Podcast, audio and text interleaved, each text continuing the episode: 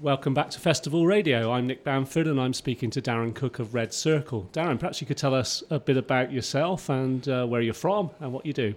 Uh, hi, Nick. I'm a, a, chartered financial planner. I've been in, in, business now as Red Circle for four and a half years. Uh, and I've been a financial planner for, or financial advisor, as we used to be back in the day, for coming on 26 years. Right. And, and you've got a bit of a passion, haven't you, in terms of trying to uh, make things better for the consumer. Tell us a bit about that. Uh, yes, I'm the guy that started the uh, cold calling petition just over a year ago. Uh, and actually, obviously, as the budget approaches, that's the point where we thought we'd won. Uh, as as uh, Hammond announced in the budget that, was, that the government was going to bring forward the cold calling ban, having previously said that there was no need and denied it. Uh, but here we are, nearly 12 months later, still waiting for any real positive action from the government. Why do you think that is? Is that just a function of government? Things take a long time to happen? Or, or are there kind of barriers and obstacles that need to be knocked over before, uh, before we make progress on that?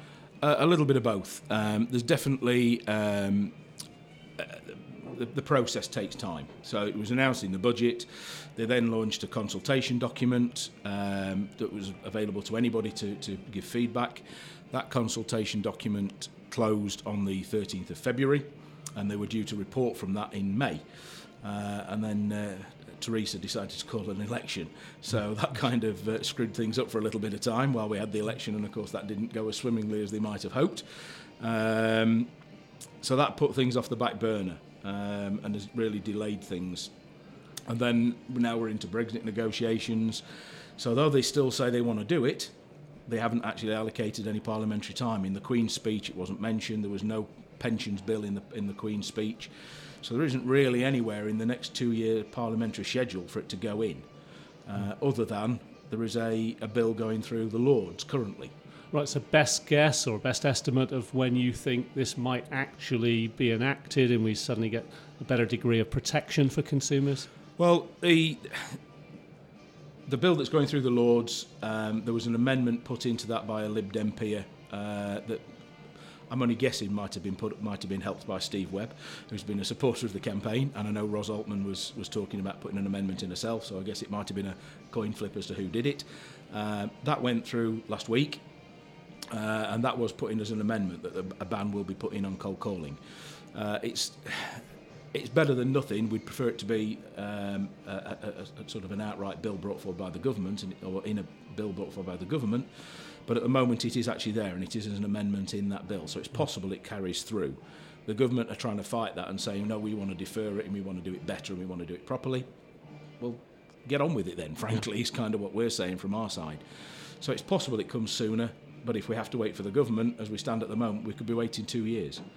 But the ban itself is only ever going to be as good as the publicity surrounding it. Just banning it won't stop it. We know that the, the scammers, the cold callers, will move offshore. They'll still be making the calls.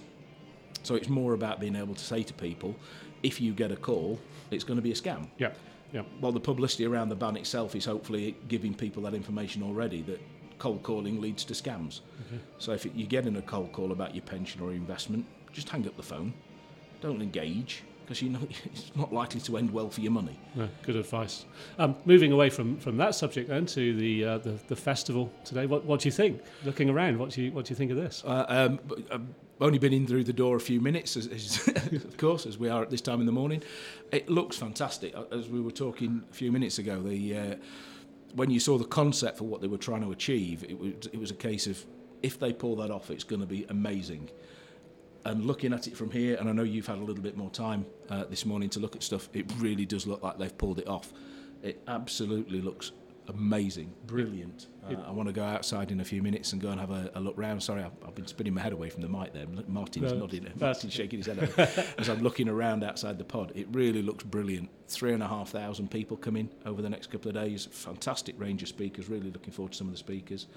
Uh, and meeting lots of great financial planners and hopefully taking away two or three really great ideas to implement with, with clients. I think that's a good summary of it. Um, the one thing I would have uh, I would have asked for is a ban on suits, but there's still too many people wearing well, suits. Well, the, the instructions did actually say smart casual. Yes. It is a festival, but clearly people clearly some people can't read or can't can't be forced to get, can't be forced out of a suit no matter what. Indeed, Darren. Thank you very much. That's been a delight. Thank you.